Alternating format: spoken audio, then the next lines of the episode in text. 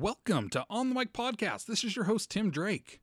On today's episode, I have comedian and actor Matt Knutson. This is the first time I've ever had a chance to really sit and talk with Matt. We've been friends on Facebook for a number of years here and could not even remember how we had actually met.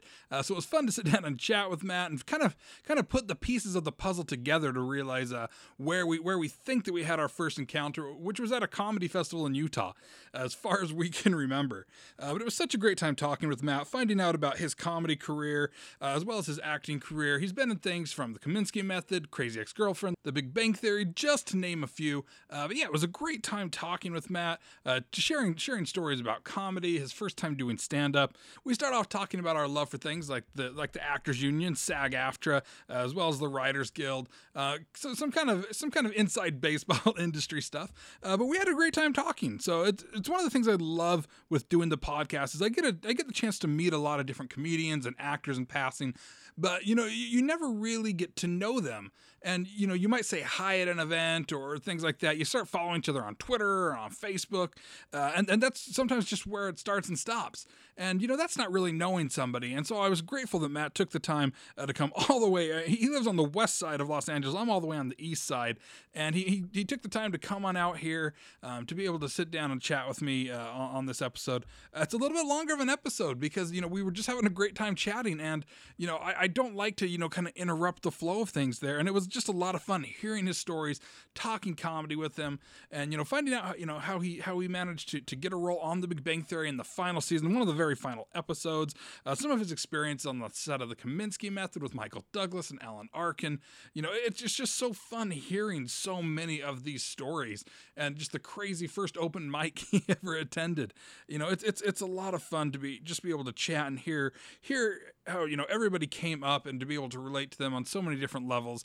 And yeah it was just a great time being able to talk with matt. So thank you again uh, for coming out here matt. It, it was really a great time.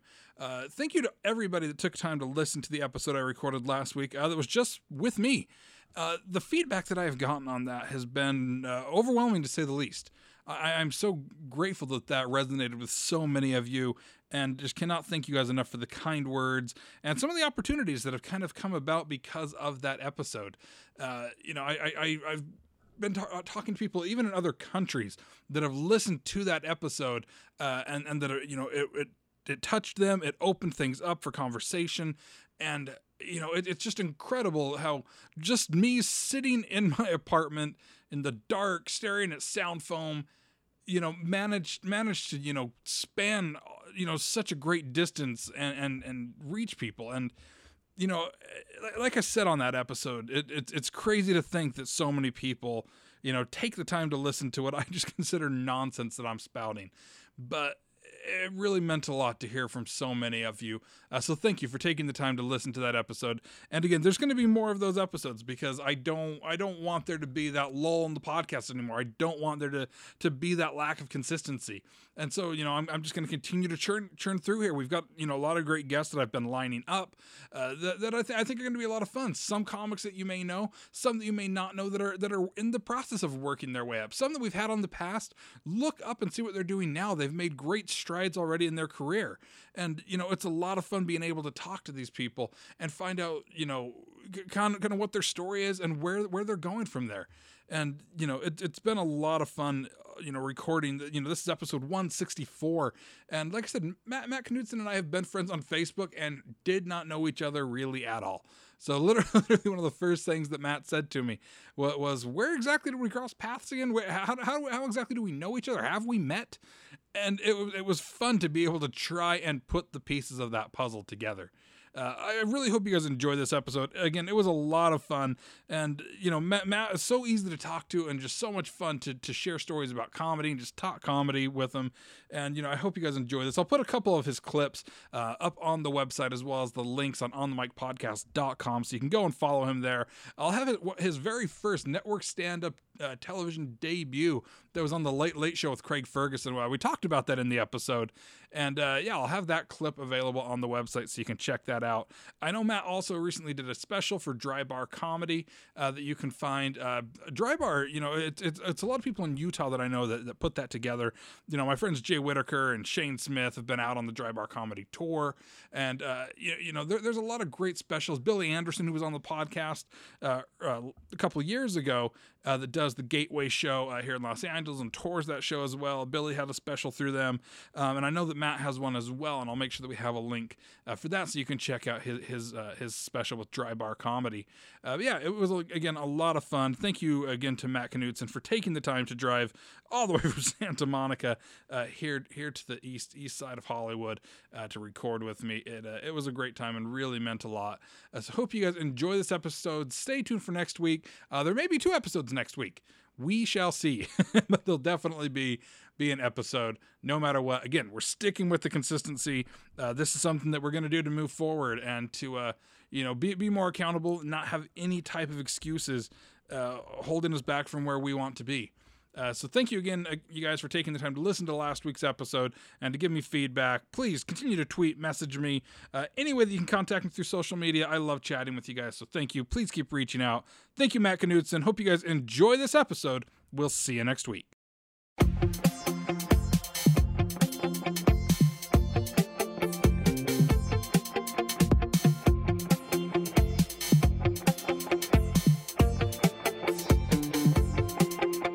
Festival in Denver. Um, oh, you made it you weird. made it weird. Yeah, it was fun. How long ago was that one? Hmm. I've listened to most of all of the back catalog. Three years, four years. I don't remember. Actually, I do remember. It was 2014. It was five years ago. I'll have to go back and listen to that one. Yeah, that it's... was uh, really a, a yeah, I remember it was 2014 because I put the like this kind of mini tour together, um, where I I drove out to Denver from LA, and did like I booked one nighters, and then nights that I didn't have a show, I would camp in a national park. Oh yeah. So I went like the northern route up, which was like you know Utah and Wyoming, and then like Idaho, to, Montana. Yeah, I didn't get to um, Idaho, Montana, kind of just a little more shallow. Uh, Denver, um, and then the southern route, like New Mexico, Arizona. It, it's probably that. good that you skipped Idaho, though. I've, I've heard one of the toughest rooms to do is in Idaho Falls. Really? That it's it's just just utter chaos. Like they like to mess with the comics, mm. and like I've heard some comics that are just like I love it, but everything I've heard, I'm like it doesn't sound like one of those that would be a fun one to have to right. deal with. right. Talk about hearing a comedian get bored. Oh, yeah. oh. So how we sound? My so we, we, this is my voice. We, we sound great. I, have hit record just in Sibilance. case we did. Oh, we did capture anything. We got the we got the the, the gold is already. The, yeah, the, the gold the gold has started to to dribble out. and this is a new smart water, so oh. I'm very excited to be Ooh. cracking the seal on that. Most of you the time, you can hear the electrolytes. Oh yeah, absolutely. I'm really, I can really taste the scam. You know, really. Mm. Yeah, okay. We'll get these and then like just keep refilling them and refilling yeah. them until they become like. Eh. I have three of them in my fridge right now. My my wife keeps those, right. and then like she'll always get like a few, just like of the twenty ounce. Sure. And then I'm I always have like these giant 24 ounce because I'm determined to drink a gallon of water right, a day. Right. But I don't want to be one of those weirdos that's walking around with like the giant jug. because or it's all, like unclipped on your belt yeah. somehow. It's just like, okay, all right, yeah. All that jug tells everybody is that you pee a lot. That's, that's right. that's, all, that's all it says to anybody. Like nobody's like that guy's hydrated. They're like that guy pisses right. a lot. That guy's trying to beat a drug test. Yeah. He's trying to get you know 32 ounces of clean urine, yeah. no matter how long it takes him. But yeah, I, I started drinking just like a, I have like three different 24 ounces, and then I just cycle through mm-hmm. all day, so that way I know when I get to my gallon and mm-hmm. and I'm good. It's like steps. It's like it your is. steps. You just add it all.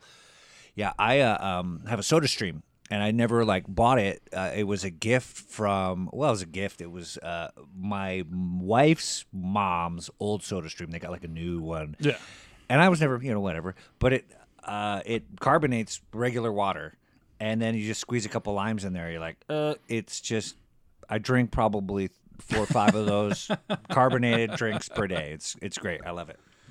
So d- that doesn't give you an upset stomach with that many of them? No, no, not really. Because it's not like there's. It doesn't like Is it add just any. kind of a light carb, light light fizziness to it. well, it? you can add. Oh, Tim, here's the best part, Tim. You can uh, Go uh, on. You can go uh, as bubbly or as light as you want. Oh. It's just it's the number of like times you press it down. You- Okay. I'm a three presser, but there are guys at five press, guys at one press. You know, but it's uh, carbonate to taste. Ah, Right. yeah. I can, I can, I can't do carbonation anymore. The only time I do, Mm-hmm. I don't know if I've ever said it on here, is when I fly. Mm-hmm. I don't drink soda at all. Except when I'm flying, I have to have a Coke with my Biscoff. Right. It is, it is, the, and I think Safety it's just- first. I think it's a psych, a psychological thing because I'm not a nervous flyer, but I think I am a nervous flyer. Right. Right. And yeah, that Coke and a Biscoff. It's Right. part of the only reason I fly Delta. That's right. Did you see uh, Delta? Uh, I'm going to actively try and avoid Delta Airlines. Okay. They um, put out this aggressive anti-union campaign Really? uh, to try to make sure that none of their uh, workers organize. And what they had done in like all like their break rooms and all, all these other like flights and these these uh, uh, places where their workers could see it, they have an illustration of a video game system, and they're just like, "Wouldn't you rather have a video game system than pay your union dues? Come on!" It's just like really? it was the most bald face, anti union, anti organization move I've ever seen a major corporation try and pull off. It was just like Well, Delta was fun while Delta, it lasted. See you later. I was like, "What you you like health insurance and a pension? Come on! What about Fortnite? Right. You idiot!" It was a bummer, you know, because yeah, that's disappointing. yeah, they they have like good flights, and you know, doing doing comedy, you like try and Yeah. you know, keep it. uh And I have my Sky Miles card through them, and Ah, well, you yeah, that uh, yeah, I'm not. I'm not I'm I did not know about I'm that. Sorry That, to uh, ruin your day. No, Uh, that- look up uh, Delta Yeah. and uh, anti-union. It was a big like. It trended on Twitter for a while. Well, like, all, all, all of us here in LA are very pro-union. They, Yeah, uh, yeah, they it. have our backs. LA's a union town. You know, uh, I mean, as a member of SAG-AFTRA, whenever I get out of this racket, I'll have a pension and a health care for Right. life because I paid into it. And you're, you know, Yeah. You see people try and tear it down. You're like, eh, I don't know. Yeah, Unions have a lot of good, but you know, some downside. But whatever. I mean, I wa- I was right. I, I've been in the thick of looking for representation as a writer, Mm-hmm. right as the whole Writers Guild thing Mm, kind of mm-hmm. all that shit hit the fan, and I was just like, all right. But then the more I read into it, I'm like, no, don't continue what you're doing. Like that's a yeah. I, I, I appreciate this. it's the number one thing that the union benefits is collective bargaining. yeah. because they'll say like, "Hey, listen, you don't even know this person, but um, if you hire them and they're with us, it's going to be X amount, and if they've been doing it for a little bit longer, it's this amount, this amount." Uh, so uh, the whatever rates they negotiate. It was. It's way better than I would do by myself. If Right. I'm like, excuse me, Paramount Studios, eh, could you give me just a, you know, or whatever the job Yeah. is. Um, so it really, it really makes a big difference. And when you're like, I think when you're younger, you don't think about, yeah, I just, I'll just do this job while I'm, you know, w- working up. But it just, most people will exploit you if they can. Oh, yeah. you know, which is Yeah, I when when I when I first started into entertainment stuff, I was on the music side of things. Cool. And I would see with bands that I worked with people that would just immediately bands I'd be managing, we'd be getting emails from things Mm-hmm. and I mean, we would have people that would email us just to fuck with us. Hmm. Like it would seem like it was something that was totally legitimate. right, And then all of a sudden it'd be like something doesn't smell right about this. right. And sure enough, we would we would start following the trail and be like, nope, this is somebody just trying to rip us off one way or another. That's right. Trying to make a buck. Yeah, e- even even one of my uh, occasional co-hosts, his first manager out here, Mm-hmm. Something didn't feel right about this time last year. Right. He was on set in Utah, and I called him just after I had, had noticed some things, and I was like, "Hey, have you ever looked at this?" And we started kind of breaking things down. I was like, "I don't think she's legit," Right. and sure enough, she was not legit. Ah, scammer, huh? yeah, and luckily, luckily he jumped when he when he did. But Right. it was uh, How did that? Uh, what were the red flags that you saw? uh, started off with no website. Mm-hmm. I started going through IMDb and noticed that none of her clients Mm-hmm. booked, and uh, started looking at some of the terms that she would use. Mm-hmm. Where I was like, "This just sounds like somebody that, you know, they're she she didn't want him to join SAG right away." Mm-hmm. And then uh, I can't think of what like the second tier level thing for SAG is. It's not quite SAG, but it's uh, I cannot think of what it's called. Uh, must join. It's not must because he already was SAG must join. It Uh-huh. was there. There's like a a tier that's not quite the union status. Uh huh. That Fi-Core. That's what it's called. Ah, she kept trying to, to get him to join uh, to join into Fi-Core. right. And That's actually not a status of the union. No. You are in the union, but then uh, you get like zero of the benefits and and you basically stab every union member in the Mm-hmm. yeah, it's it's a middle finger yeah. to the union. It's a technicality that you can because they people can claim like, well, I I don't want to pay into their political thing, so I'm just going to abstain from participating in this Yeah. way. Oh, and also I can do non-union jobs too. So Yeah. they're playing both sides of the fence. and that's you're what we like, realized is she wanted him to try and be going for these day roles when he was booking roles in like regular Mm-hmm. films and and getting recurring roles Mm-hmm. and yeah she want she was trying to send him out for day roles and like Mm-hmm. like these group castings and he's like what are you sending me on Right. and as soon as like i started raising some of those red flags and then he started looking into more it just everything just like fell apart it was Wow. it was the flimsiest house of cards Yeah, right. yeah, I could tell because we were all yeah, Yeah. auditioning for. I went from auditioning to House of Cards to being represented Yeah. by a House of Cards. yeah, you know it's. um I, I I say to anyone if you're like anything you have that like antenna or that red flag thing, you're right. Yeah. You know what I mean? Even if you're just like you you leave someone or you you you end the relationship or you, you go forward, but if you ignore that like that hunch, that inner gut, Mm-hmm. you're pro- you, know you probably regret it. Yeah, I, I, I have learned to trust my gut, even when it comes to just driving around the city. Sometimes Mm-hmm. I'll just have that gut feeling that's like, turn left here, and you're just kind of like, why the hell would I turn left here? That's not the faster route. Mm-hmm. And I'll I'll just be like, all right, now I'm turning, and the next thing I know, a fire engine starts coming down the other way, and I'm That's just like, right. All right, well, I would have been sitting there forever. And, Yeah, that's right. That's yeah, right. I, I, I've started trusting my gut more than ever.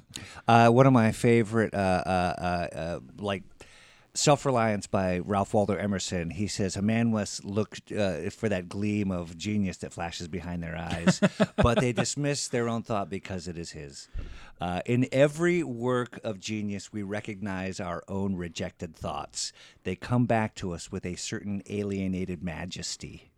It's just like, I like that. Whoa! And a- How many times have you saying that, seen I was something? like- you're like, you see something, it's just like, I thought that, I Yeah. didn't do it because I thought it was stupid, and you're like, Hi, remember me? Your Yeah. idea? Well, now I'm on HBO, and uh, you should have worked harder at it and ran Yeah. it down. Yeah, Yeah, I- alienated majesty. I'll never forget that. Term. Yeah, I, I, I like that a lot because Mm-hmm. yeah, I've as you were saying that I was literally watching like parts of my life like flash back in my head where I was just Mm-hmm. Even like, sitting here now, it's just like I should have a podcast. Damn it, Tim! Ah, yeah, I did had a podcast for a number of years. I kind of put it in a sabbatical right now, but it was grabbing lunch with Matt Knutson. Yeah. and I would just go grab lunch with comics at a restaurant that was open, and I had a, a Zoom H4n with two mics. They're very low profile, and we just kind of sit. Yeah. and you know, I'll have the toast and you know, whatever, whatever happened from when we sat down to when they dropped the check. That was the podcast. Because I figured that was the most fun I had hanging out with comics right. when you're like at the bar or after a show or you just like you know there's no interviews there's no questions there's just Yeah, it's just it's grabbing lunch yeah that that's how I when I first started doing the podcast I tried to have it very structured like here's all these questions and Mm-hmm. and I had no clue what I was doing and I was producing a radio thing with Chris Hardwick uh, Mm-hmm. in Salt Lake and asked him for advice because I already felt like it was going to get stale and he was just like just talk to people Yeah. don't worry about it just have a conversation and it made it that much easier because yeah that's chris the, hardwick that, yeah that's the best that you can have with people when you're just talking over lunch or just i just agree. catching up. I couldn't agree more. Like there, there's been plenty of these episodes where somebody's probably gone to listen and they're like, "Oh, I want to learn about this person." They learn nothing like about where they came from. It's just talking about whatever because it's i agree. I think you really um, demonstrate what kind of person you are by the things you care about. Yeah. not because you're trying to spit out some kind of biography like well i did this and this and this and you know. According to your Wikipedia. yeah right. I don't want to be a hero. I just want to be like regular. Yeah. you know So and, and and as comedians, I mean, everybody's got that bit of self-conscious nature where they don't. You like to talk about yourself, but at the same time, you don't. You want to mm-hmm. hide behind that. Every time I was doing stand-up or anything in comedy, people that had worked with me knew that like I didn't necessarily like just dealing with people. Like I couldn't do a mm-hmm. customer support job like I had done in the mm-hmm. past. They're like, well, you're always around people though if you're on stage, and I was like, no, no, no. As a comic, you're kind of talking at them. I mean, we're Right. all in it together, but you're Yeah. talking at them. It's not a participation Yes. game. I'm I'm holding a bullhorn, not an ear trumpet. Yeah. It's a it's not it there. It's yeah. I'm not listening as much as you know. But also, I think even when you are talking with someone. You do have that control in the sense of like, hey, where you know, if you hold the mic to them and then you pull back, Yeah. you don't have to stay in a certain section. You got like, okay, uh, this moment's over and we're moving on to something Yeah. else. So, whatever like crowd work you think that is, it's like it, it doesn't. It's not a conversation, Right. Like you were saying, Yeah, and, yeah, and yeah. even in like a podcast setting, people have heard the same questions over and over and over. And I mean, every time I've been on a red carpet and I watch, you know, these bigger celebrities going down and getting interviewed, and I'll listen to, you know, Extra or Access Hollywood, whoever's there, all of them will ask the exact same Mm-hmm, question, and it's almost it's almost comical to hear them give like the same robotic response. It's just like that publicist has just been sitting behind them going, "This is the answer. This is the answer. This," Yeah. and it's like it's not in genuine. politics they call it a stump speech. Oh yeah. You know, and uh, late night uh, they call it panel. Yeah. they get the pre-interview questions. It's like you just got a dog, right? Oh yeah, I got a dog. Yeah. We'll talk, talk about your dog. Uh, at some point, Jimmy will look down at the card and say, and say, "You got a dog, huh?" And then that's when you talk about the dog. Yeah, and depending on which Jimmy, it'll just say, and then laugh really loud right here. That's when Jay will say, "Well, that's a, that's a doggy." so true. Yeah. Uh, um, my favorite ones are the ones when you can tell that they're nowhere near the question. Oh, yeah. And I can always tell, like, when a host is struggling because they're like, "Yeah," they pick up the card and start to list. Oh, Yeah. You went to LMU, huh? It's like, you know, so they yeah, can, all of a sudden the question just comes out of left field. Right. True. And then also too, I think a lot of times when you see actors and people like that, they, um, if they don't have as much experience uh, in front of like an audience or you know or, or talking in that way, they can be a little more like, Yeah. because their work is on a set. Their work is you know when the cameras are rolling, everyone's very quiet, and Yeah. very focused, and you know. So I understand. Yeah, you can always pick out the stage actors, I feel like, because of that, because they're used to having to act to the back of the room. Yeah. And you get the people that, nothing against film and TV actors. Mm-hmm. I mean, both of us have done some TV, and it's like, yeah, I mean, the camera's only 10 feet from you or so. Right. But yeah, stage, you're acting, you know, 200 feet to the back of the room, and I can always tell when.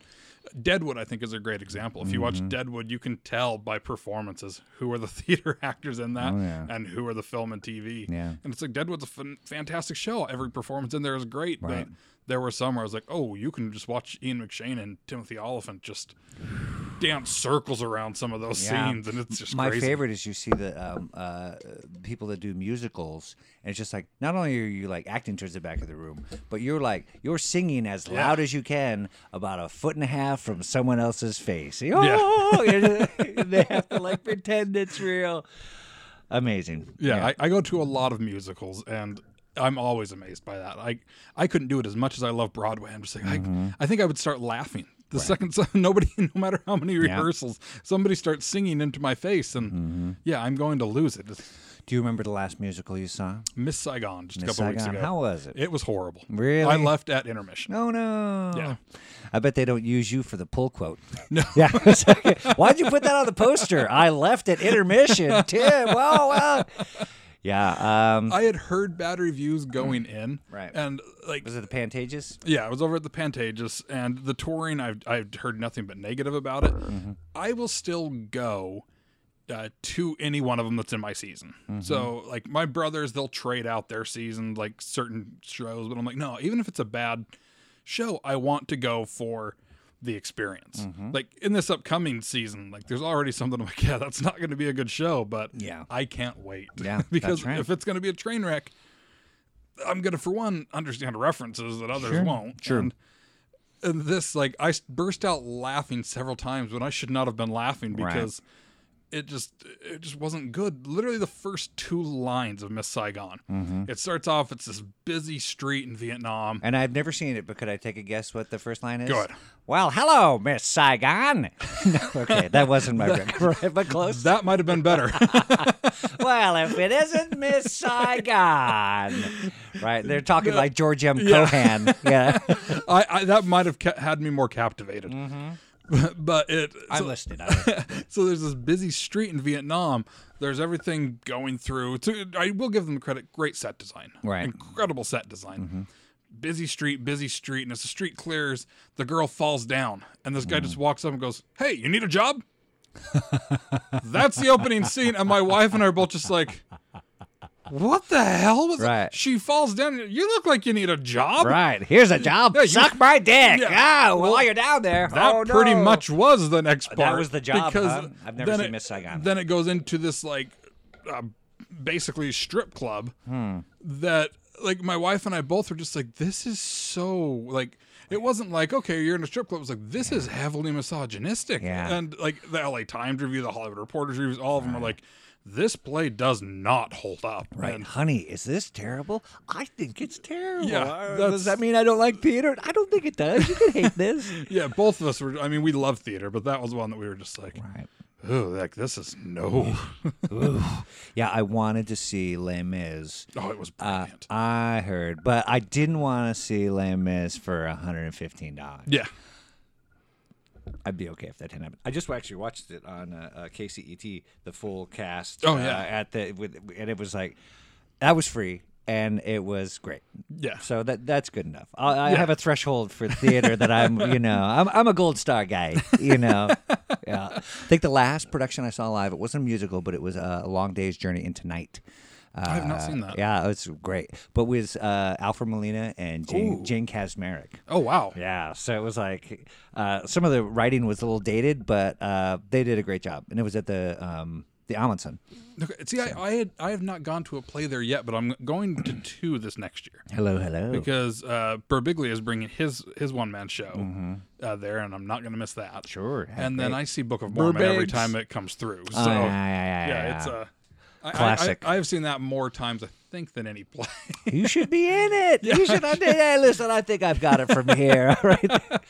I, I would totally audition just for one of those, just kind of background elders. That would be, that would be. I mean, having grown up in Utah, Mm-hmm. it's like that. That was on my front door, and there's no better place to see that play Right. than Utah.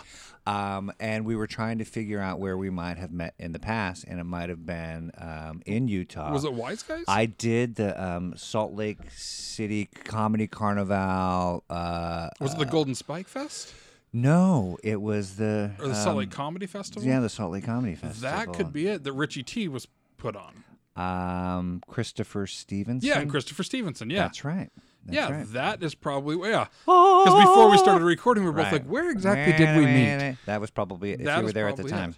Yeah, I definitely was there at the time. So that is probably it. Because yeah, I would. I would, s- I would cycle through all of those, and Mm-hmm. I, the only one I ever did any stand up at was at the Golden Spike one, Mm-hmm. and even that was just the open mic because I was supposed to be at South by Southwest during that, and everything fell through. Yeah. So I was like, eh, I'll show up and jump on the open mic real quick. Sure. Well, I always say like, what's the worst that could happen? Yeah. as opposed to what's the best that could happen. Not just like in a, with comedy, but just like any scenario. It's a it's a risk reward evaluation. So Yeah, and I, I, I've never been one. A lot of a lot of starting comics always, you know, get that nerve of when they bomb or anything, and it's never bothered me. I don't know why. I think it's because I, I enjoyed the experience of if something bombed. So it's like I would know why it was funny to me, right. and it would just be that much funnier. It was like, oh, they didn't get it; they were not on board. It still is hilarious to Not me. today. But yeah, not today. Yeah, I always am disappointed because I feel like if something isn't uh, received, it's because I didn't do a good enough job explaining it. Like if people are like really listening to you and you don't get the reaction you're hoping for, it's kind of on you. Yeah. I see if there's like a lot of noise or people aren't paying attention or there's you know a lot of distraction. But if they're like sitting there giving you their focused attention and there's a disconnect right, from your concept to their comprehension. It's just like you got to take it back to the honeycomb hideout Yeah. and uh, work on it a little bit. You know, Yeah. There, there was there was one bit that I had done uh, a few times uh, when I would jump on mics when I would be in New York recording stuff, and I would try to jump on as many, and it worked out there. It would not work in Utah, and it would only sometimes work here. And it was a bit where I was making fun of hiking. Because everybody in Utah really takes their hiking serious, and it was making fun of Oh, yeah. Utah hiking versus LA hiking Right.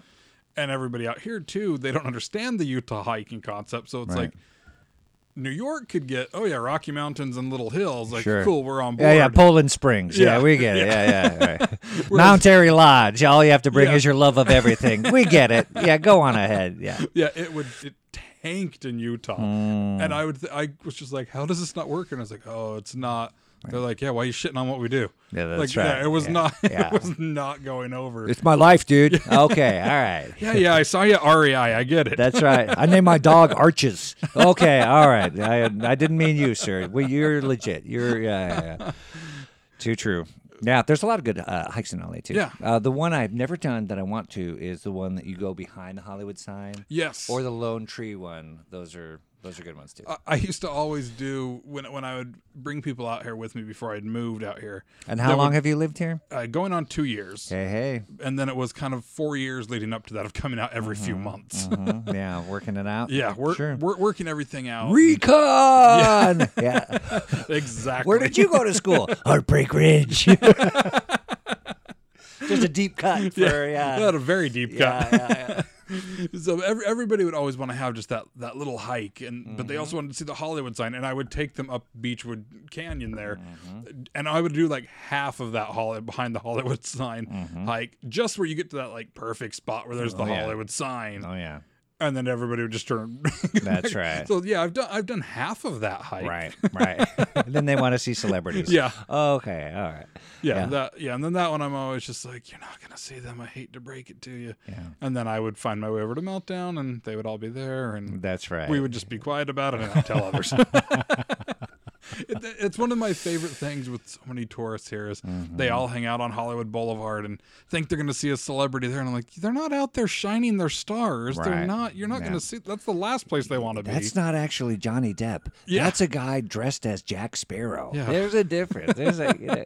Do you remember your first uh, celebrity sighting? out here. Mm-hmm. Um, Well, you think about it. I'll tell you mine. Uh, I had been in town very a very short uh, period of time, and I was at uh, Canter's on Fairfax. Okay. And somebody had um, like uprooted a newspaper stand and threw it into a lane of traffic on Fairfax. not So uncommon. not uncommon. It's pretty standard, you know. Uh, If LA you don't stuff. see that at least once a week, something's wrong. so uh, it was blocking traffic and cars were having to pull like around it and stuff so i just kind of grabbed it and was pulling it back to the sidewalk and as i'm doing it i see this pair of shoes and a voice that says like you know this city needs more civic minded people like you. And i look up and it was fred willard. I was like thank you fred willard. Hair's getting a little long in the back. He's one of my favorite one Yeah. of my favorites. Yeah he's so like his improvised spirit and his lightheartedness, it he never grabbed the microphone. He spread it around and was part of an ensemble. Yeah. you know what I mean. So it was uh, uh, that Christopher Guest stuff. All that stuff is Yeah, that that I was raised on a lot of that, Mm-hmm. and then my parents wondered how comedy became the path I went down. I was Right. like, oh, right. Christopher Guest and Thanks Living. Color, or Simpsons, like SCTV, SCTV. SNL, Yeah. it's like that was Mr. Show, that was all getting soaked in here. Kids in the Hall. Yeah, it was. Uh, yeah, that was. It it just it, it just took a little while to uh to manifest itself. If this is what you're going to do, Mm-hmm, but I think my first. It, it's weird to, to think of the first because I had already I would, had been doing Sundance and stuff for years, so I was used to Mm-hmm. seeing him there. But once actually, and then I was always at Meltdown too. So I think my first though kind of in the wild Mm-hmm. encounter was actually uh, Nolan Gould from uh, Modern Family. Nice. Luke. I was Uh-huh. I was in line uh, for a show at UCB Franklin, Mm-hmm. And he was on a date. Was He, walk- they was going to birds. yeah, Yeah, yeah, he, he was, he was just walking down Franklin with, with some girl, and then like a few people were like, "Oh, hey," and he's just like, Yeah. "How's it going?" and just kind of like kept going. But it- I mean, being in the neighborhood I'm in too, you just see him. As I mean, literally a street up. Like I see Paul Rust out walking his kid like every day. Dax Sure. Shepard just lives a few Yeah. streets over. They're just regular people. yeah, you just see them out and about. It's Mhm. it's not uncommon anymore. I, They- I I saw Kristen Bell though leaving their place the other day while I was driving to get coffee, Mm-hmm. and it made me sad because I realized as she was leaving, I was just like, oh, there's Kristen. She's going to film the final episode of The Good Place right now because Mm. they were in that final week of taping, and it made Uh-huh. me so sad to realize I know where she's going. Yeah. And I was like, I feel kind of creepy stalkerish knowing where she's going, but Right. And I know why she's going there too. yeah, and I, I felt I felt very sad. That's probably the only time I've actually felt sad. mm-hmm. Sad. I Seeing, hear ya. Seeing seeing a celebrity in the wild. Yeah, you know where they're off to. Yeah. They're like, uh, did you watch The Good Place? Are you a fan of the Oh, show? Oh, I, I adore the show. I've You watched it. it, huh? I have watched it probably three times, Mm. and it was only because when they started the Good Place, the podcast, Mm-hmm. there was so much deep diving, Mm. and anybody I feel like that wants to crack into the industry and Mm-hmm. really wants an inside look at how TV is made and how Mm-hmm. a show gets off the ground and gets to where it is, and especially to learn inner workings of Mike Schur's brain. Mm-hmm. That is a critical podcast to listen to. Like it's not just a fan podcast. I mean, Right. Mark Evan Jackson, I'm sure you've encountered Mark at some I know point. Mark, yeah. He uh I mean he's just such a fantastic moderator aside from also being an actor on the show. Mm-hmm. And I mean it's cast members, it's crew members Right. and everybody talking about every step of making that episode. That's right. And it's just it is such a cool look at how how the sausage is made and That's right. yeah, I, I going back through, I was like, oh, that is so cool now to see that and know that's what they did to get here. yeah. And then they, they even had a great inside joke that during the the last uh, the last season, uh, where when they go into the international hole of pancakes, and there's this slug around Tahani's neck, and they say, "Don't touch that. That's a need noggle." and just to the average viewer, they're just like, "Oh, that's a funny word." Right. But need noggle's the last name of the uh, VFX uh, guy. Right. Right. And so they just named one of these creatures that he had to It's make after him. Right. That's right. And so when they said that, I burst out laughing, and my 'Cause you wife knew, looks at me yeah. and she's just like, and I was like, that's the name of the guy who literally made that creature. Yeah, yeah. You should have just held that from her. She's like, actually, that's the. You know what? Never mind. No, I'm gonna hold on to that. You, you listen to the podcast and you tell me why I'm laughing. Need Noggle. Uh, the best man at my wedding was also in the sound department on The Office. Uh, Oh, He did the whole run of The Office. I knew that. Oh, wow. A lot of the crew members on that show, and like all the plaques and all the trophies, they were all made out for you know. Uh, the crew like Yeah. as as employee of the month, and you know, and it was all hanging on the set Oh, that's and all cool. that stuff. Yeah, and uh, Greg Daniels had this binder where um, he had a picture of everyone. Uh, he had their name and he had uh, what their job was, and his, I think his assistant put it together. And so if he was going to go, go on set and he wanted to know who who the people were, so that he could actually, oh hey Tim, uh, how's you know craft service Yeah. going or, or whatever whatever it is, he liked that familiarity and he put work into making it a comfortable place. Yeah, I, I love hearing of, of showrunners or producers that, that take that extra effort to know Mm-hmm. Everybody that's on their set because it makes it that much easier of a place to be. Yeah. And, it, and it makes you feel valued. And, you know, everybody, when you're watching any show, you know, they, they see the actors, and that seems to be kind of where that respect starts and stops when you Mm-hmm. forget that there's, you know, several hundred people that are Big making time. that show possible that are putting in more hours. They're there early, making sure the lighting's set up, making sure that you don't have cords to trip over when you're, You're right. walking through the set. You're right. And usually, um, it, it's like a kind of a top-down thing. Yeah. So if the the creators and the stars and all that other people, if they're the nicest people and they're the coolest and they're also like the most the most powerful and have the most money, they're cool to everyone. You're gonna Yeah. be like the guy who's like in transpo that's like a crank. Ah! You're just like no, you're there. There's enough good people where you don't need to be around if you're uh, uh, Yeah. you know a, a salt in the, the wound, so to speak. Um, but it is interesting. Uh, some of the most successful people that I've ever met are just like the nicest. One of my goals is to work with Ron Howard. I've Oh, never yeah. done it. I've never even met him, but I just hear he's like, "Hey Tim, hey, hey, real Yeah, nice to I, meet you." yeah, you I've. I've heard that about him. So um, I don't know. Yeah, yeah. For people who are putting negative energy out there and think there's going to be anything good coming your way, uh, hmm, probably not. No. probably not. No, I, I- I think I think it was uh, Conan who had said uh, during the last the last episode of the Tonight Show. Mm-hmm. His final speech is about how if you work really hard and you're kind, you Amazing know, things good, will happen. Yeah, amazing things will happen. And that that stuck with me because I think kind of coming from a, like the music side of things, Mm-hmm. I was bitter, I was jaded, I was a little bit angry Right. at things, and I realized when I was making that kind of like "Eh, I think I want to go the film and TV route instead. Yeah. It was all about attitude and perspective, and When I uh, when I did Conan, I I had that quote that he had. Uh, I printed it out on this piece of show card and I brought it with me. And I was going to ask him to autograph it. I changed my mind. I didn't. I didn't want to be weird, but I, it it really made a big impact on me. Yeah. I was just like, eh, no. You know what? I'll. This experience will be my autograph. I Yeah. don't need to, you know. I get to be on the I get show. to be I get to be on the show. I don't need to be the guy that's like I can be a fan in this way and not Yeah. in the way that you know. Um, Conan O'Brien could do much worse. Yeah, I, I, I've always wanted to really have like a good interaction with Conan, and Mm-hmm. I finally got to meet him, but not the way I wanted to meet him. Right. And it was just at Comic Con a few weeks ago. Cool. Where he come he usually comes out after the show, and they give away the uh, Conan Funko Pops. Oh yeah. And I was like, you know what? I've got my massive collection of Conan Funkos. Why not have him sign And one of these? And a Funko is a bobblehead Yeah, thing? it's these. I've got some of them behind Oh, me. great. Like the- the- oh, these I see them. yeah. Oh yeah, yeah, yeah. Great. Yeah, like so, yeah, like they they take one of the like comic designs. So like this year they had like Pennywise Conan, and they make him into Conan or Woody from Toy Story oh, Conan. Yeah. And, Oh yeah. and uh, I was like, eh, I'll go get one. I'll, I'll go get one of these signed by him. Nice. And so, sure enough, he came out and like gave a quick hello to us, and then uh, he and my wife ended up joking, Right. where my wife made him laugh and everything, and then I was like, see, I was like, because she's she's always self conscious about it, and I'm like, no, you can course. you can do this, like you're funny, you're you're really good at improv, like just Mm-hmm. give it a chance. She's like, no, Right. and I'm like, you just made Conan O'Brien laugh, like. Right.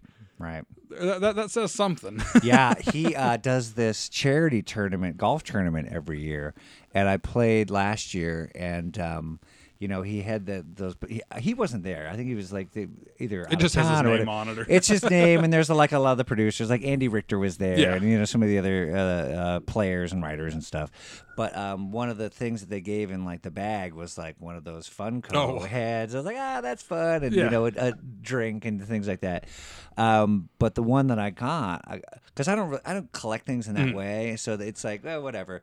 But I gave it to my wife because she has a, uh, she works with a, a, a girl who's like a big Conan fan, and so I was just, "Here, just, just take this, and and after we gave it away, she like looked it up, and it was like this uh, monochrome Conan black and Oh. white thing, and it was like four hundred bucks. yeah, that's the insanely rare one. I was like, ah, ah, you know what? Uh, Yeah. even if it's, mu- uh, you know, you, you're still gonna enjoy it more than me. I Yeah. don't think she went and sold it or anything, but I was just like, Yeah, she's a big Conan fan. She wouldn't. She wouldn't sell it. Yeah, that that's the one they they did at Comic Con two years ago, uh huh. and that one like that you can only get him if you go to shows. And then Mm-hmm. he started doing the Team Coco House last year, Mm-hmm. which is just his own little stand up club. Mm-hmm.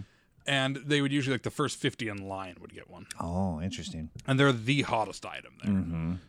And uh, the mono one, they just would randomly tweet out, "We're going to be at this location," Mm-hmm. and they'd have like a hundred of them, Wow, and then just like give them out. And then when they were gone, they were gone. that was it, huh? Yeah, so th- th- those ones are those are the, the rarest of the. rare. Had I known, Yeah, yeah, what are you gonna do? it's I, I will never pay crazy markup on those. Yeah. It's like I have my certain shows that I collect them with, and then you know I, Right. I, I can't go crazy with it. are you? Do you go to Comic Con every year? Is Yeah. that kind of your thing? yeah, and we we do the podcast live at Comic Con as well. Mm-hmm. Cool. So and Awesome. yeah, so it's it's it's become a regular thing, and I mean I started with Salt Lake Comic Con, and then San Diego kind of became our home after after a couple years. And Mm-hmm. Love it.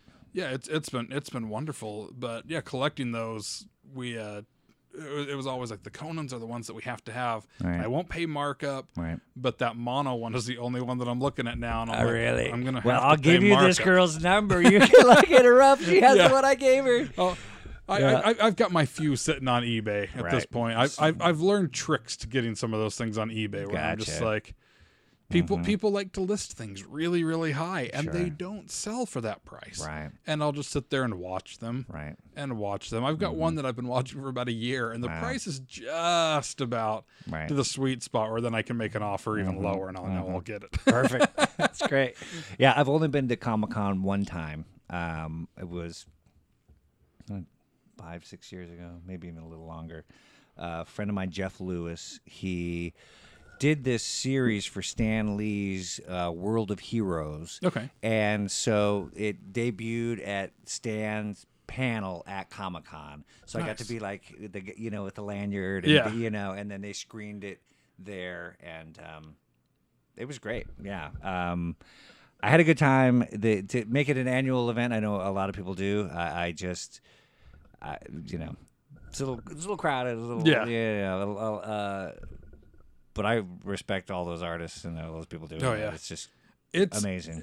it, it's almost an art to be able to do Comic Con and avoid the crowds. Yeah. We have figured it out for the most part. Cool. Mm-hmm. Because my wife does not handle crowds well. She, She's like she's just like I do not want to be around you know 130,000 plus Yeah. people. Even in real life, I find myself in a, an environment that has a lot of like, like noise and activity and light. It, it gives me a lot of anxiety. Mm-hmm. Yeah. and I try and fight it. I really try and work on it. I try and expose myself to things I'm not comfortable with all the time because instead of succumbing, you actually are forced to work on it and you know Right. advance and push through boundaries.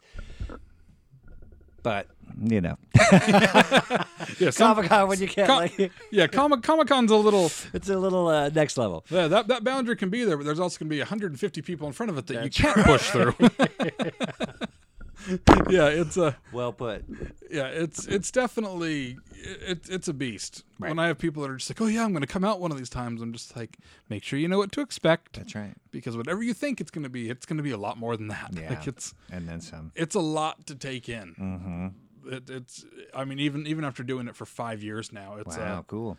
it, it's it still is a lot. And you Mm-hmm. I used to uh, the month after Comic Con, I would just take off from doing the podcast or anything Mm-hmm. to recoup because it would Mm. take so much prepping and getting re- getting ready, even just like trying to book the show and and so afterwards I was always just like I can't I can't for a month. I just Right. had to like take a break. Yeah. So but after Self care. yeah, it, it was all it was all self care. But this Mm-hmm. year I I was like eh, I kind of took the break beforehand. So uh, yeah, Right. Well, I'm just gonna keep powering through. Survive in advance. That's what I say all the time. Yeah, that which does not kill you. Yeah, makes you take a break for a month. now you you mentioned doing Conan. Mm-hmm. Uh, I I don't think I'd realized how many late night uh, programs you had been Mm-hmm. on. And it was mainly because my wife was like, she remembered seeing your Conan set, but Mm-hmm. it's been a few years. And so we were going back to find it. For whatever reason, we cannot find it on YouTube. Interesting. Um, but we did find your Craig Ferguson set. Craig Ferguson. And I did not realize you you had done Craig's show. Yeah, that was my network television debut. Was it? It was April 2nd, 2007. And um, I say this to like uh, to anybody who thinks like no show matters. I was there like showcasing for uh, remember that show live at Gotham, the Yeah. Comedy Central show, and so they like had a showcase for that, and um, and I was on that, and Jeff Dye hosted that, didn't he?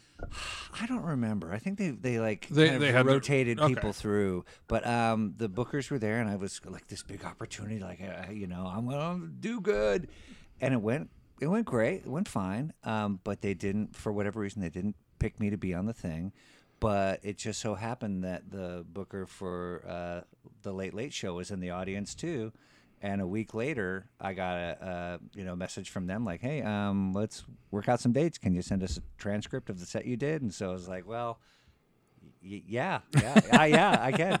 Um, it was actually yeah, April second, two thousand seven. It was my wife's birthday, and um, we went to the studio with her mother-in-law, uh, with her mother, my mother-in-law, who um, is a immigrant from Hungary, had never been to a TV studio in her entire life, and you know when she was there was to see like her son-in-law performing Yeah. So it was just like all this ne- next level stuff.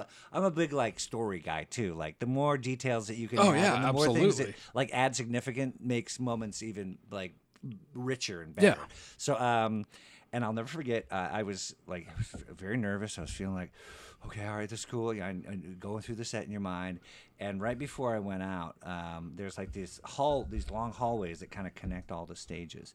And I, I walked out and I was getting ready to go on the stage and do my set. And there's this bank of elevators. And out of this uh, stage uh, of the Tyra Banks show comes Gene Simmons from Oh, Kiss wow. and his whole family. They were there to like promote the Family Jewels show Yeah. or whatever. So um so Gene's sitting there, he's got his leather jacket on and like his glasses and he's just like very he's being very still and acting really cool. I think that's just the Botox that keeps him that still. And I just remember thinking like, you're not really that cool. you know, you're just you're pretending. You're pretending Yeah. that you're cool. You wear face paint, sir. Yeah, I, I if you're pretending, I can pretend too. Yeah. So seeing him acting that way gave me the confidence to act in that way too, and you know, I, I went out and I, I can. It's one of those things like you know how they say like as you continue to do comedy, you can't watch other things that you've done. Right. You just go back and you're like, oh my god. Um, I would just stand there and kind of like tell my jokes. I literally left intentionally left the microphone in the stand. I never took it out I, I noticed that choice. was literally hiding behind the microphone because I was so nervous. But I got through it and it went great. And um, yeah, it seems like yesterday. It Yeah. really, really does. I feel like the same person basically since I've been 18. You know, I think you lock your mindset Yeah. in and then you just play the hand you're dealt. no, I, I think that's absolutely true. And yeah, in my in my brain, I'm still in my early twenties, Yeah. and then sometimes I have to be like, oh no, you're in your you're in your you're in your early to mid thirties now. Right, Like right. it, it, it's time it's time to wake up. You, Yeah. I'm just like, but I can buy toys. I, You uh, program what you think about, Yeah. uh, what you care about, how you feel about uh, relationships, how you feel about yourself. All these things are, you know, uh, put through the, the sifter, and then they're pretty much baked in by the time you're an adult and you're out. And Yeah. you spend the next 40, 50, 60, 70 years, however long you're alive, just kind of, you know, yeah, nav- navigating what's what's been cooked in. navigating. That's the perfect word. Yeah. Yeah. So I, I think it's funny though that you that you mentioned you know you kind of hid behind the microphone I was really nervous. because I, I I had noticed that you that you had made that choice to not touch the microphone and just Yeah. but I think you're one of the few comics that can pull that off Thank you. Too. Be- because the way that your delivery is Mm-hmm. and your style it plays so well with it so e- even Mm. you, though man. you know you were scared and nervous to, to anybody who's never done stand up or Right. knows any of those little things Right. to them it's a per I mean it still was a perfect set even to me Yeah, but I loved man. seeing that I was just like that's a choice right there Yeah, that and you know- didn't touch the microphone Thank you, Tim. And the irony is, I never, I've never met Craig Ferguson in my life, uh, even when we were taping that show. Because when he was there, what he would do is it was a five night a week show, Mm-hmm. and then he would tape Thursday and Friday night.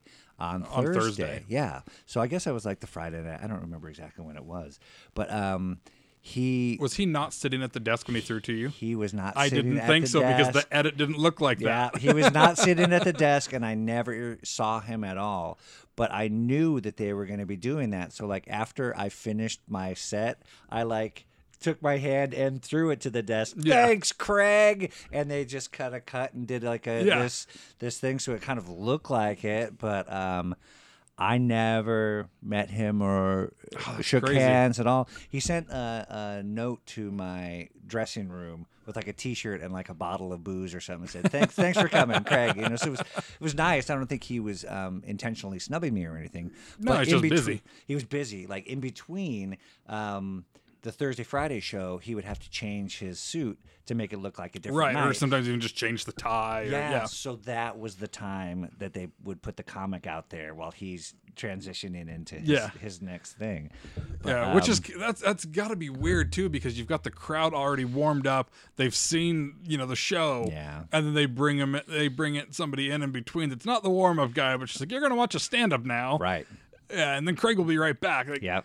That's I mean I, I've sat through tapings where they've done that where they're just like Yeah. we've got an extra guest that's supposed to be here this day, Yeah. and like I'm I'm such a late night junkie that I I Mm-hmm. go to regular regularly. We'll go to Kimmel or to Conan for a taping. Cool. And I've watched both of them Right. do that where they're just like, oh yeah, we have this guest. Mm-hmm. Uh, with with Conan, it's always paid off lovely. Oh yeah.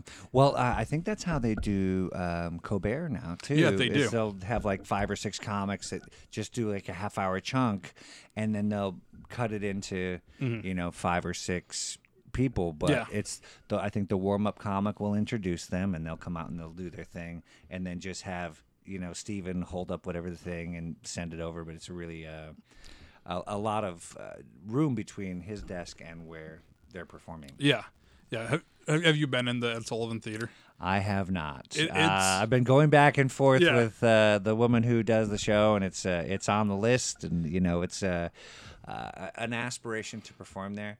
If I did uh, the Late Show and performed in the Ed Sullivan Theater, and I never did stand up again, I could actually kind of you know I'm good. clapping the dust off my hands, Yeah. and like you know I'd be Costanza after my funny line at the Yeah. party. I'm out. I'm out. I'm out.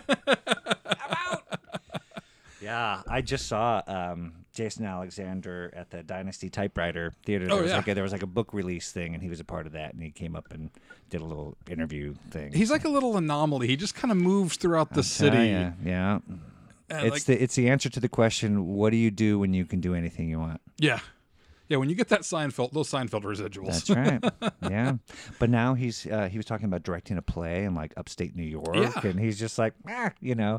And um, Bruce Ferber, who's the guy who wrote the book, was talking to him. He's just like, he's like, I just wanted to share something about you that maybe a lot of people don't know, and it really is a testament to, to who you are as a man. He's like, I went over to your house last week, and uh, and I and I saw this pot, and uh, and I said, Jason, that's that's a beautiful pot. He's like, Thank you, I just made it last week. And it's just like he's take, taking a pottery class at like the local junior college Yeah. or something because he can. yeah, you know. that's.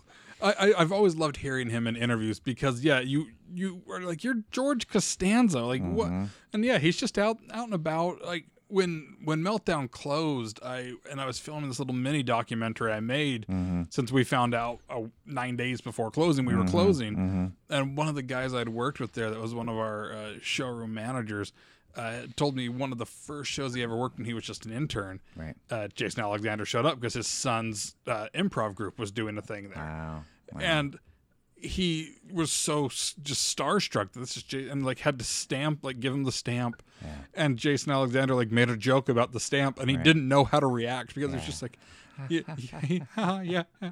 I would imagine being a celebrity, that's part of your job is putting people at ease. Yeah. Because if they're weird around you, uh, that doesn't make you more comfortable. You Yeah. know, Mr. Alexander, you're so-" it's just like, hey, you feel that your shoulders going up? Just let them go down. Right. You feel that shortness of breath?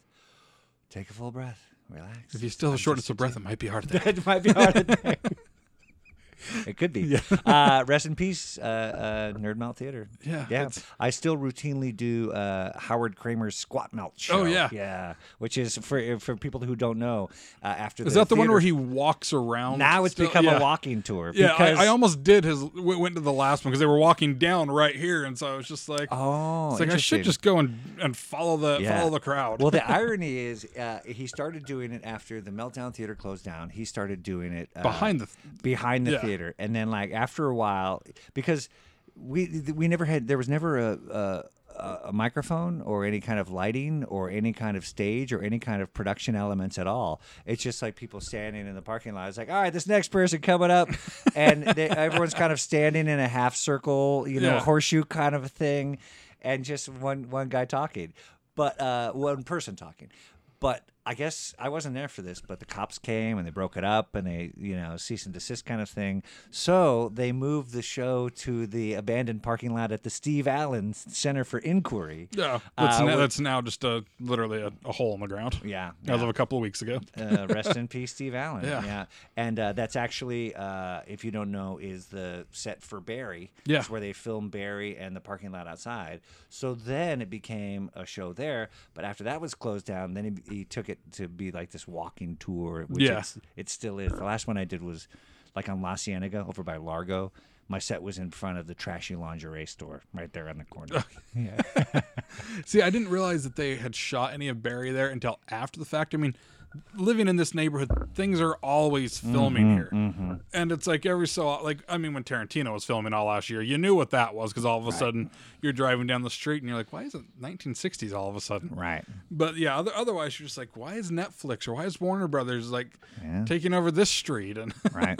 Yeah, I uh, was I had a small part in this movie, Gangster Squad. Yes. uh, and I love that movie. Yeah, I thought it was. I, th- I liked it too. I, but Ruben Fleischer was the uh, was the director, and it was one of those things where it was like downtown, and it was Yeah. like period I'd never been. Yeah, a- 50s gangsters. yeah, uh, a part of a, like such a big budget movie that like, Yeah. every detail was like you know the cars that drove by, the the clothes, the suit, the they you know they changed the the facades on all the buildings. Mm-hmm. They're like, oh my, this is this is legit. Even like the clothes that we went to, we had to go to like Hollywood and Western costume design and stuff. Mm-hmm. They didn't make the clothes; they like kept the clothes Oh, from wow. like seventy years ago, and they're just like try this on. That's crazy. overcoat with like the, the Like, this smells musty. Good, it's authentic. Good. It's, I mean, it's just real. That means it's working. You can you can taste the asbestos. Yeah, yeah. But uh, ironically enough, the woman who's the casting, uh, the uh, the costume designer on that, uh, her name is Mary, and um, she's married to another comedian, Murray Valeriano, who does a, a you know a, a live shows. He does a podcast called. Uh, uh, if I keep making this noise, I'll remember. I was Uh, just gonna- yeah, I was just gonna let you keep Road- going there. Oh, oh. It's called Road Stories, uh, and uh, so she was actually nominated for an Oscar for costume Oh, awesome. design uh, this year. And since she was like up in the running, like if if you're in the mix, you they, they move you closer. So Yeah. if you win, it doesn't take as long to walk up. But um, yeah, you would watch the Oscars and you see like Murray. Valeriano sitting in the front row with his wife, and he's wearing like Yeah. a tuxedo, but he's a comic. You're like, ah, well, you you you're yeah, you're pretending, you know. Yeah, but his wife was she she's super legit, but she was a costume. Th- those things with especially with the Oscars, it, it, it's funny to see that when you start knowing certain people that are there. I mean, like this year, I I worked with the entire Oscar Shorts program, so I Nice. interviewed and talked on the phone with like every one of the Oscar nominated shorts, pretty much. And so then to like hear their name and see everybody like zooming in on them, it's just like. I, I made a dick joke with that person like three days ago, and now they're now they're, they've got on their bow tie. That's right. They classed it up. yeah, they, they they classed it up, and it's it's it's so weird to see that when Mm-hmm. you're like, I know who you are. I know who you are. Yeah, you're just pretending. You're over everyone. Wait, hold on. This is smoke and mirrors. Smoke and mirrors. Now, how long have you have you been doing stand up at this point?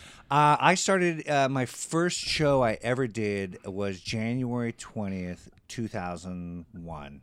Okay. So eight, 18 and a half years, 18, and it was at a, a place here in Los Angeles. Because before I moved to LA, I had never been on stage before. I had never taken an acting class. I had never performed in any venue at all. But I thought, like, well, I don't have any experience.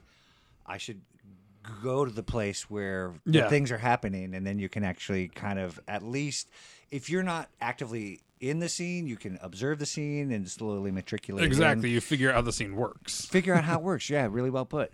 Um, but my first show was at um, uh, this place called the Theater of Note. It's actually still there. It's by the Amoeba Records. Uh, it's across the street from the Jack in the Box Okay. on uh, uh, Hollywood. And that's not Highland, Ivar? It's, it's like Ivar. It's like one of those areas. Yeah, it's But- in between Cahuenga and Ivar there. yeah, that's exactly Local that's- references. Hey, who likes local references? Uh, but it, it was um, it was they were doing something. I don't know if they still do this. It was called the 24 hour performance marathon. Okay. Where they just went from like noon to like noon the next day, and it was nonstop acts all afternoon, Wow. all night until the next day. So I was like, well. That poor tech person. there was that too. But in my mind, I thought like, I, I don't know if the bar could be any lower. Yeah. Do you know to be because you're not gonna like I, I'm I just was on the Tonight Show and now I can do your thing. But I was just like, I you know I I reached out to the guy. I think I remember like.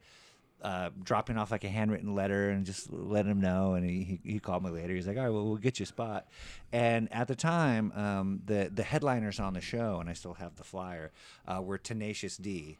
Oh, right, wow. right before they it was actually either right before or while they were in the studio recording their first album they had kind of like like jack black had jack black was like a kid actor uh, he's been around for a long time but uh, when they started I guess Orange County really hadn't even come out yet, had it? yeah yeah whatever whatever 2001 was um, but yeah, uh, eight, 18 years, and uh, and that was my first show, and I'll never forget it. Uh, I was somewhere around like like 2:45 a.m. to 3 a.m. and Perfect time. Yeah, and it wasn't just comedy. It was like it was it Just was, any type of. it was a open mic. literally a performance marathon. It's like, Oh, hey, wow. have you got a variety act? Come on down, come do it at this thing. And you know, so the person that went before me uh, was this teenage, maybe 14, 15 year old guy who was from uh, Toronto who was there uh, playing electric guitar. So I like followed the electric guitar guy, and then I did my set. And then after me, everyone who was in the crowd got up and walked out into the parking lot that was right next door, and some guy like juggled fire. and so it was just like, and then we all kind of like went back and we were still like hanging out. So it's like, uh, it was a really memorable Uh, way to start, even more than like a, a coffee shop or, a, or an open mic. I just remember like having my index cards. I'm just, uh, you know, so, um, so yeah, I don't know what the, uh, ev- everyone has like a different uh, process or how long things take to get to certain times. But from my first time ever performing stand up to uh, my network debut was six years, Okay.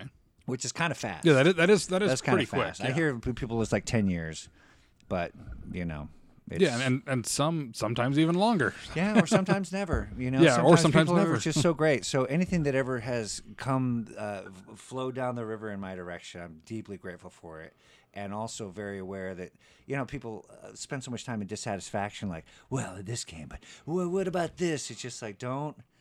You know, don't take for granted the vine that you're swinging on, Yeah. thinking another one's going to come along because that's not always the way it works. So Yeah, because as soon as you reach for that other vine and it's not there, it's a right. long fall to the bottom. You're right. Yeah, it's a, it's a very humbling thing to think that you're going to be whatever you're going to be. You know, I mean, ironically enough, we were, we were talking about Pete Holmes. Um, he and I were new faces together at Montreal. Just for Laughs. At Just for Laughs. So when you think about what's available to you, you know, you could have the career of uh, Pete Holmes, or you know, one of the guys in our uh, class passed away, Andy Ritchie.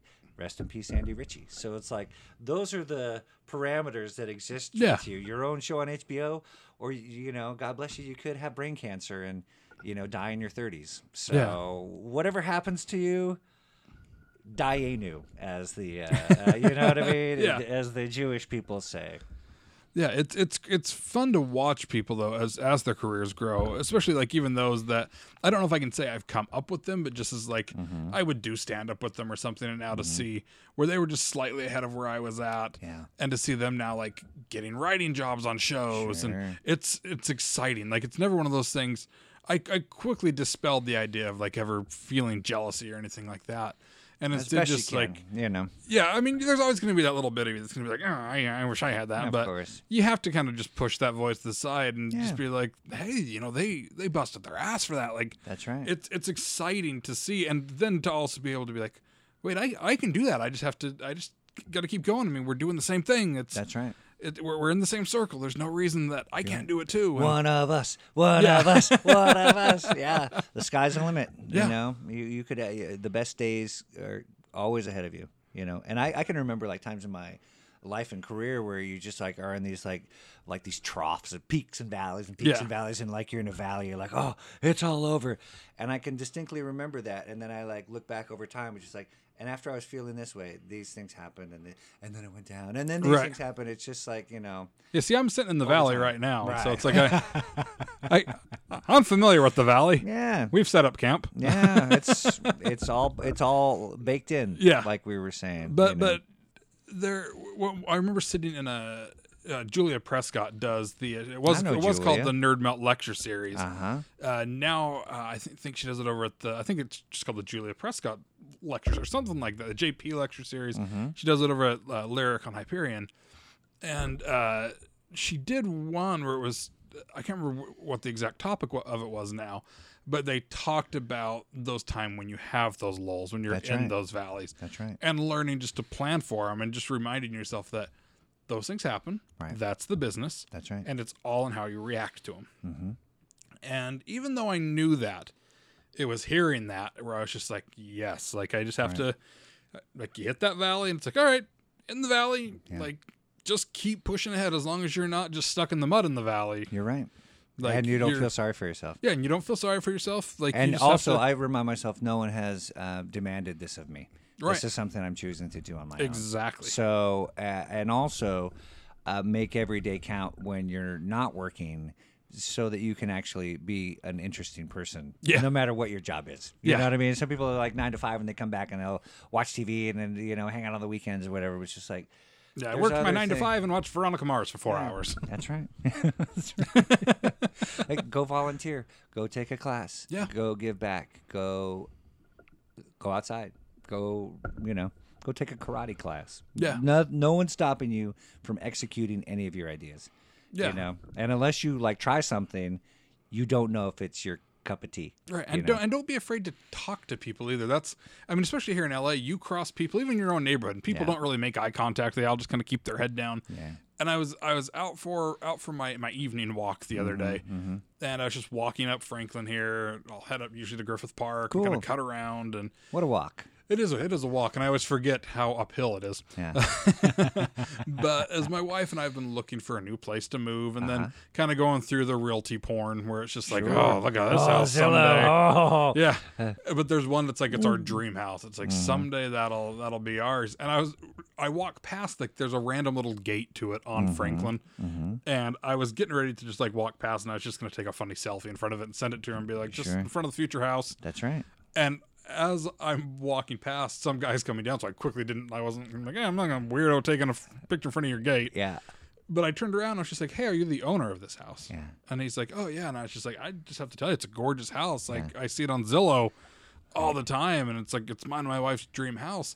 And he was walking like down the street to get an Uber, Uh-huh. and he walked with me for like five minutes, just chatting about the house, and I was just like, just some random dude in the neighborhood That's that, right.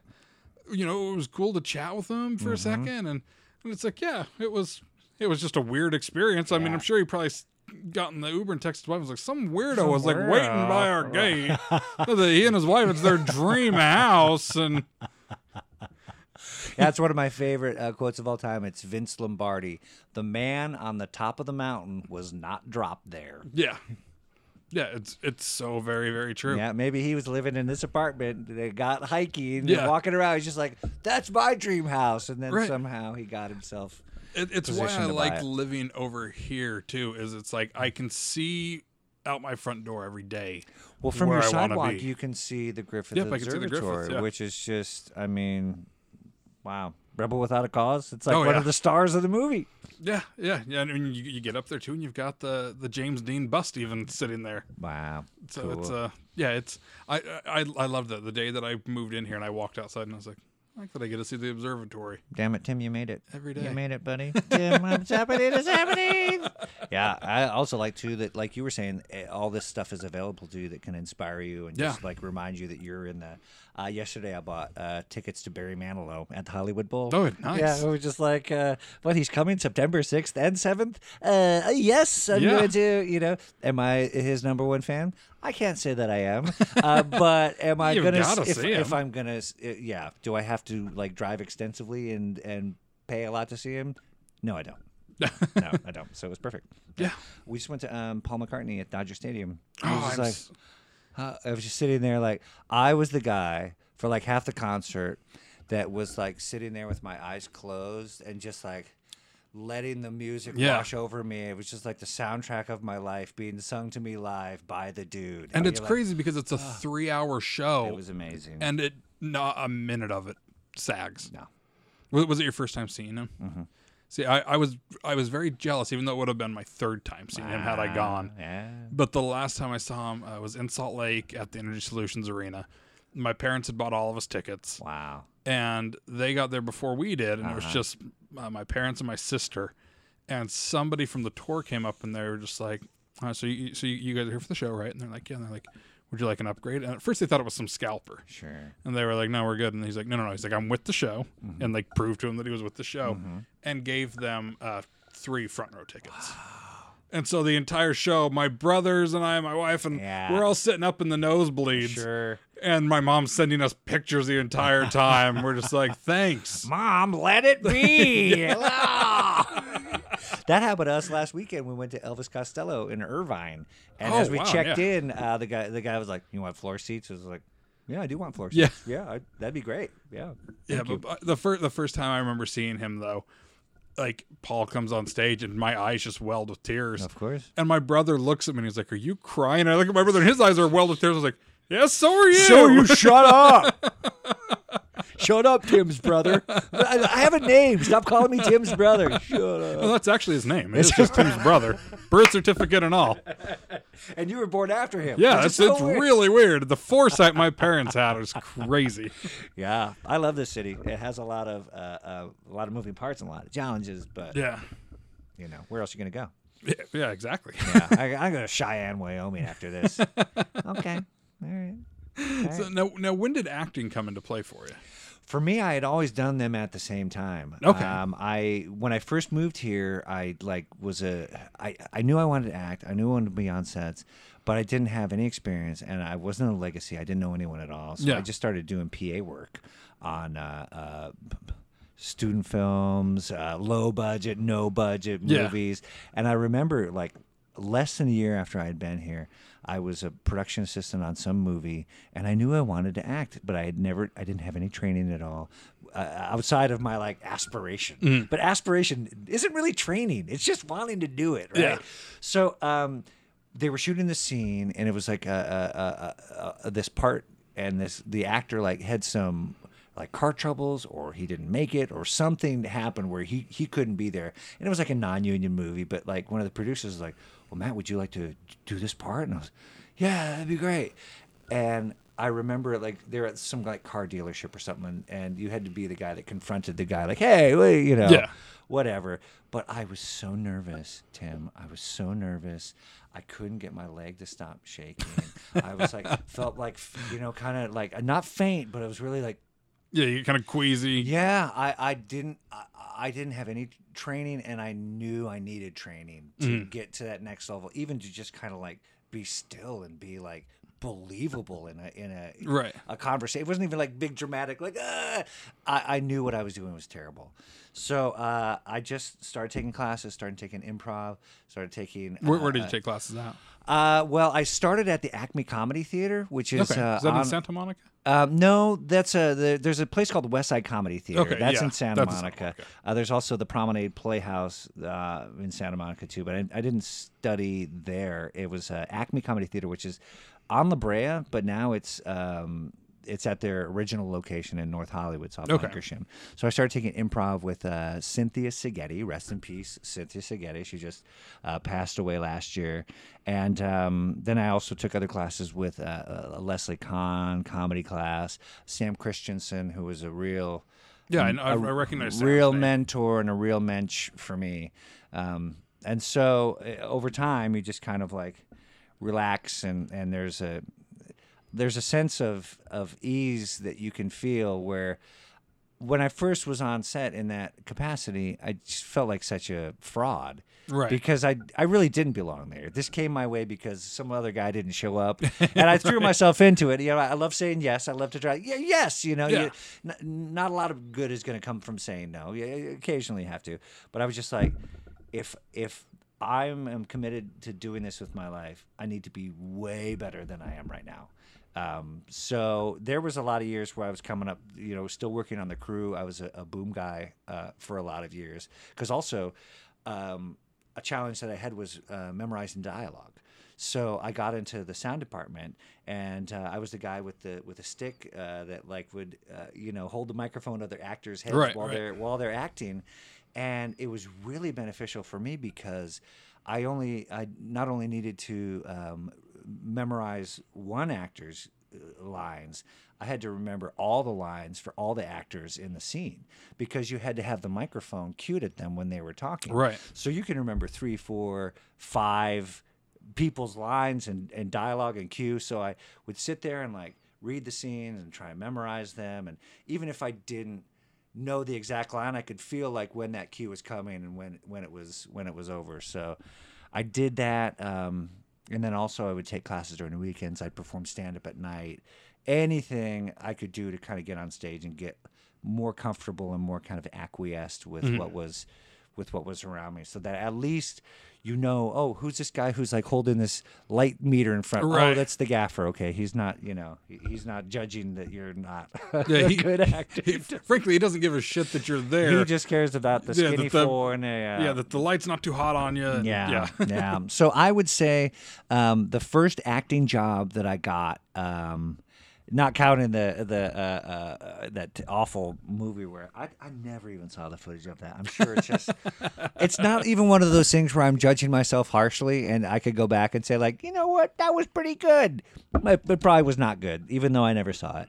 Um, it was uh, a show called Citizen Baines, and Okay. it was uh, a CBS. It was James Cromwell, and that was 2000. Uh, 2001, two. So like not four, too like soon, not too soon after you started. yeah, like after like four years of taking classes, and then also too, um, I think that came my way because uh, at the time I had like really long hair and like a scraggly beard. I was just coming off another career. I used to be a, a merchant marine. So Oh, wow. that's how I looked when I was like doing the job. It's not a military thing. You can like however you want to look. You're you're uh, a civilian and you could just you know. So I, I had like long hair and a beard. So the role was this like mailroom flunky named Cody who's like pushing the uh, cart around the office, and I had like one line uh, to Embeth Davidtz, who was like his daughter, and um, you know it was it was based on a look thing, and it, you Yeah. know, I, I still auditioned and it and it went fine and everything, But that one line is one Taft Hartley. so- that's right. Yeah, that's right. Actually, I was in the union before I uh, Oh. got that job because since I had been working on sets for uh, you know for a number of years, I uh, had a friend that was an assistant director, and when I uh, when I realized I was like, okay, you know what. I have some training. I'm ready to kind of like get to this next level of, you know, because when you're doing non-union things, everyone else you know doesn't really have a lot of experience, and maybe you're kind of a, a, a fish in that pond. But then when you when you move up, you know the it's like the the next cut from the NBA or Yeah. MLB. It's like the, that's where the, the the you know the big players are. Um, so I didn't go right away, but when I was ready to, I um, reached out to a friend of mine who was an assistant director, and I was like, "Hey, can you get me a few? Uh, you need to do three uh, union days on a background job." Yeah, three. Yeah. or um, you get Taft Hartley by getting cast in a role.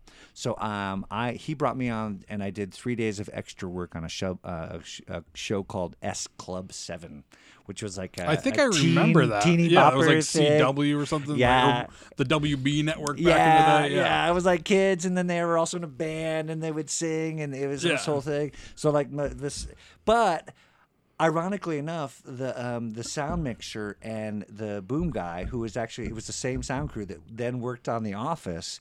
Uh, I was friends with them, and so I spent my time doing extra work, like sitting on their cart and hanging out.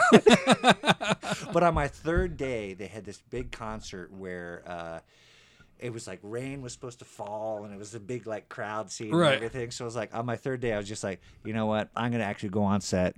I'm gonna get rained on. I'm just gonna be, you know, I'm gonna pay my dues in this way. Yeah. And then, but even when I could join right away, I I, I waited until. Until you have something a little bit more stable, because those dues can be a little pricey, and You're right. extra roles aren't necessarily going to pay for that. You're right. You're right. They'd pay for maybe a third of it. Yeah. Yeah, I I joined after from doing the uh, Late Late Show with Craig Ferguson. They, they, you were like a must join. Yeah. So I remember I was like gonna get like this paycheck, and they're like, it was a. was probably like a third of what it should have been because they took out my union dues Right. right away. Yeah. That's a, so. So how how did things kind of transition then to?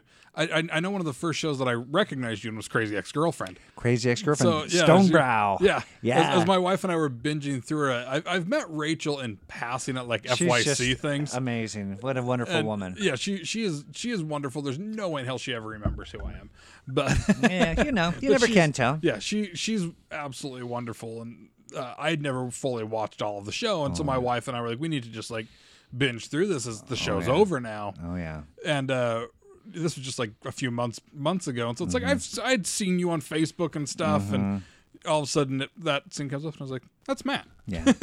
Canutes, he's doing it. Uh, that was, um, you know, I, I I auditioned. There was like two guys. It was me and uh, Jamie Kaler, and the characters were Whitworth and Stonebrow. Yeah. and they were like these two waspy suit guys, and the the uh, the plot point was they retain um, they they own a country club and they retain uh, Rachel's legal services because they're in this land dispute Right. with a cemetery, and so you know. Uh, I went in and read for uh, for Whitworth, which was the other role, and then they just called like a couple days later, and they're like, "Can you do Stonebrow?" And it's just like it was. They're so similar, and you know, so Yeah. parallel. It's just like the only difference was the words that you said. You know, Yeah. so it was like kind of this. Uh, And sometimes it's that weird look that they have in their head of which Yeah. one do you fit. Yeah, fit and it was a real um, uh, uh, kind of coming of age turning point thing because I'd known Jamie for a, a long time, and um, when I first started, you know, featuring and getting up where I've had like twenty minutes, half Mm-hmm. hour. He took me out on the road with him a few times. Oh, wow. So to uh, have the the headliner, you know, and and a, and a good friend for a long time, then you're suddenly on set together, and Yeah. you're, you know these uh, contemporaries, and and he was really happy for me too.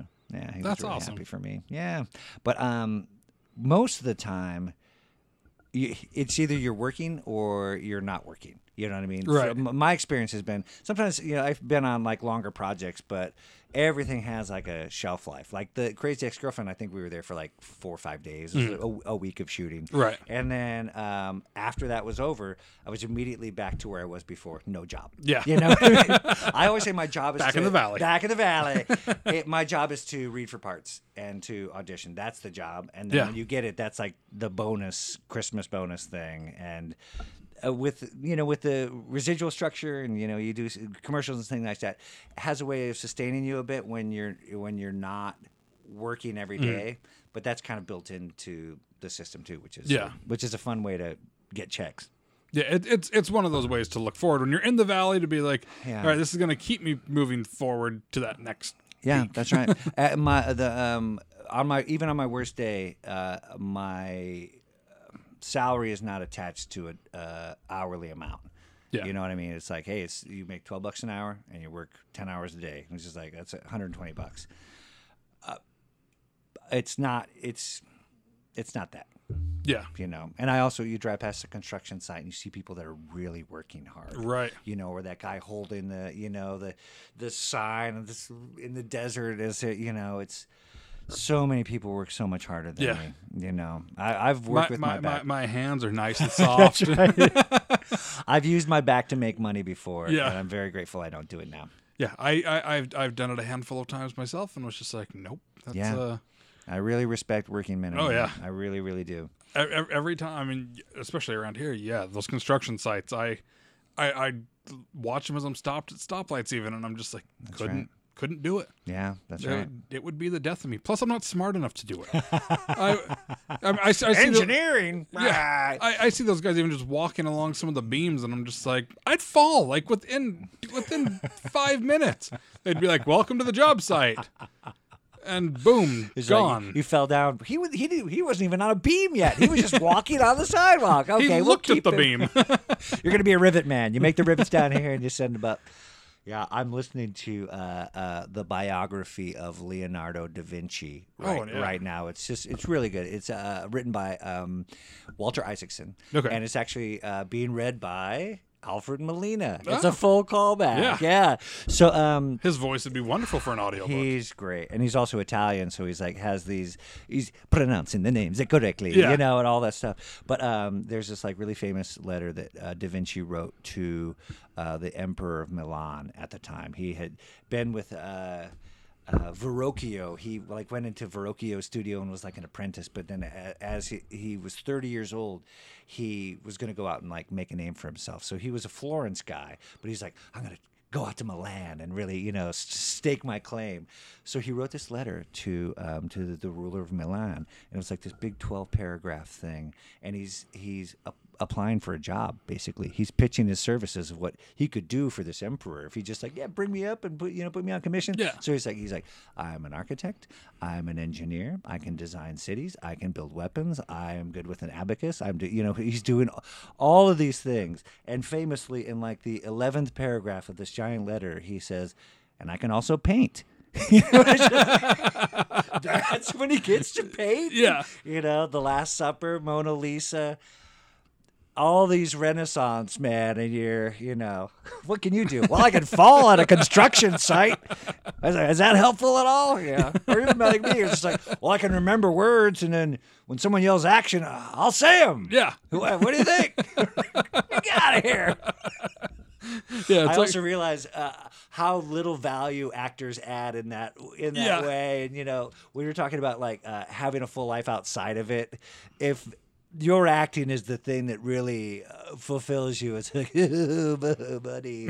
Yeah, there's got to be balance. Balance is the word I use. Absolutely. Yeah, yeah, yeah. Um, but yeah, uh, Crazy Ex Girlfriend was awesome, uh, and I don't know. It's it's one of those things. Been lucky to be in uh, different things, and maybe people, hey, were you in this? And I was like, yeah, I was in that. But you know, Yeah. it's not that star. It's the, I I know that guy. yeah, You know. Yeah. I, I- I've, I've seen your face. I- yeah, yeah. You're, you're, you're that guy. You're that guy, the blue collar Yeah. uh, lunch pail guy, which is which is a great great place to be. As Yeah. yet, I've I haven't been cursed with celebrity. Yeah, but but in, in in that same regard, uh, and as we kind of wrap up here, I, I I mean I have to ask. You were in one of the final episodes of The Big Bang Theory.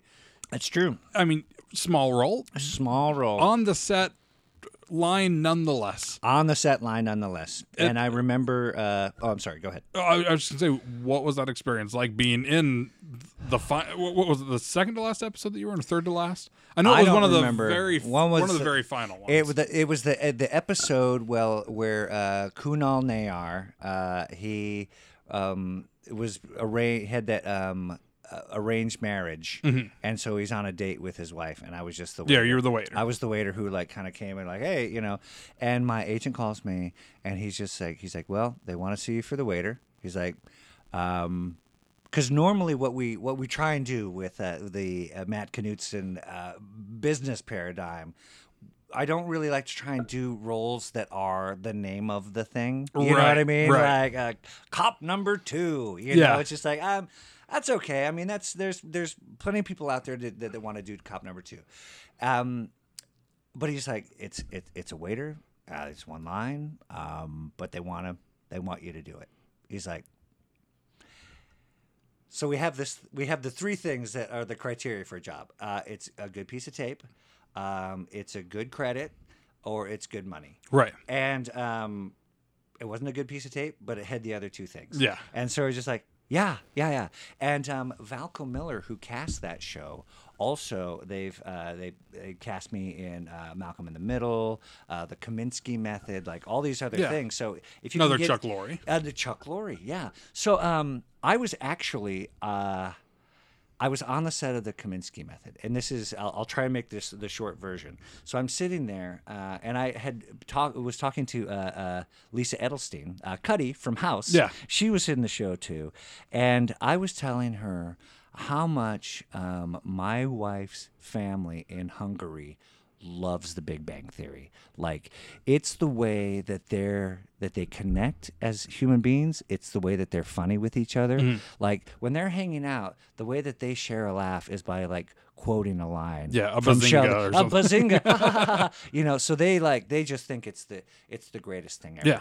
And um, my wife's mother, Maria, the one who came to the Late Late Yeah. Show, um, every time she heard like that I had booked a job or I was working on something, she was very happy for me. But she saw everything that I did as a stepping stone to one day being on the Big Bang Theory. and all my Hungarian cousins in Budapest and Bodike and like the surrounding areas, they only want to talk about like when am I going to be on the Big Bang Right. Theory? How is this going to? Work?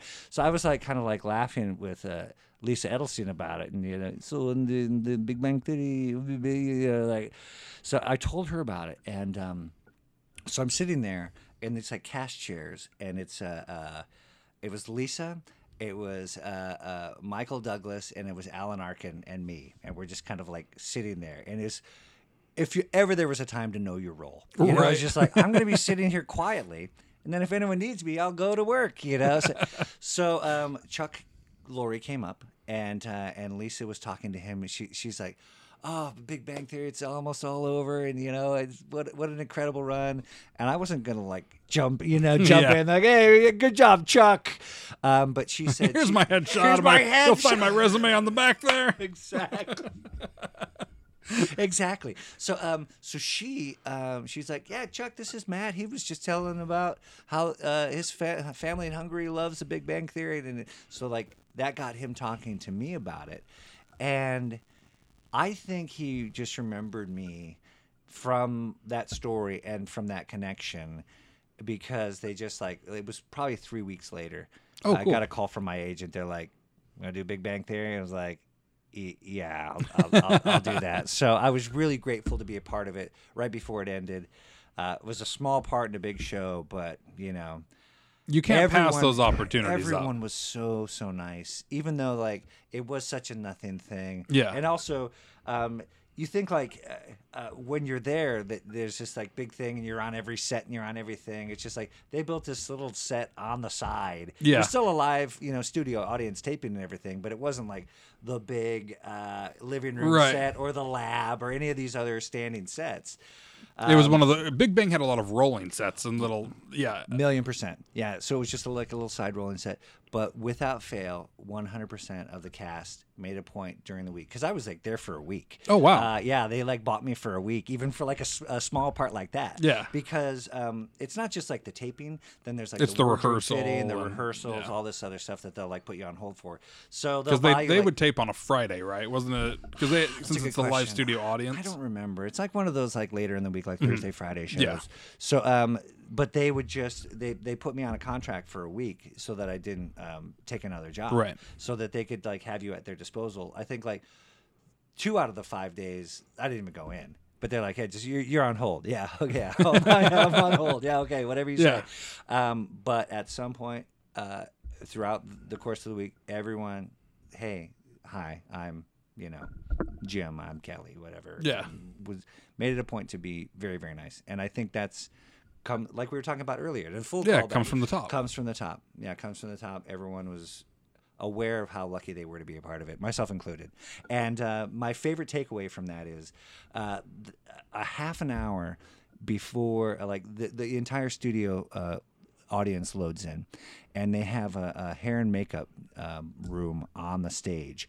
And what they had done for all like 11 or 12 years or however long it was, half hour before they go to their places and start the taping, everyone gathers in the hair and makeup room and they do a speed run. Mm-hmm. Yeah, of I've heard about this, yeah. So they're just, I'm sitting there watching like all these characters. and they go fast from what I've been. you say, you say as fast as you can. You say get the lines out just to make sure that you have them. Make sure that they're off the top of your head. Make sure that you're not trying to think. And because Yeah. if you could say them that fast, when the time comes, you can say them however fast Right. you want. But I'm just like sitting there, like you know, watching these kind of icons of television, waiting to get to my little waiter, you know, Yeah. part. But it was really cool, and I was really grateful. And now when I uh, will see uh, like a rerun flipping through, I'll like ah, I'll stay and watch for a little bit, Yeah. you know, because you feel more connected and you like them. Yeah, and and it, it's cool too for I mean a little inside baseball. I mean, being on the Kominsky method, their stage is just a stone's throw from the Big Bang stage. That's right, Warner So, Brothers. so I mean, as you're as you're kind of putting that out there, that Yeah. I mean, it, it, floated within the ethers. It's it's not it's not You're too right. far away from that stage. Yeah, even. you're So- right. And that Kominsky method thing, that, I mean, if ever there was like a, a Hollywood story, like you Yeah. never know what's going to happen.